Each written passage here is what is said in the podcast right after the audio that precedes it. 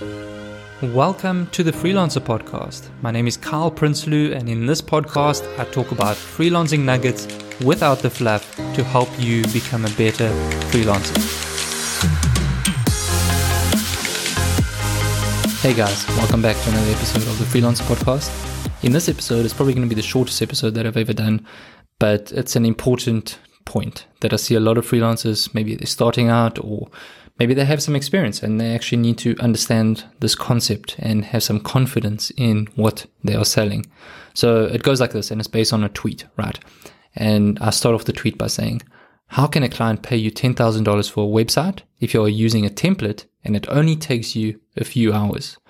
So let's say you are painting a room. You get two quotes. The first quote is at $3,000. The second quote is $3,000.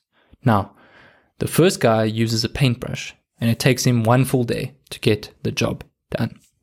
The second guy uses a spray painting machine and it takes him one hour.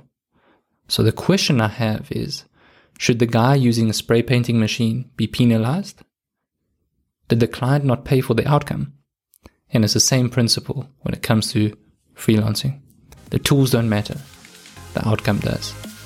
Sell the outcome, not the tool.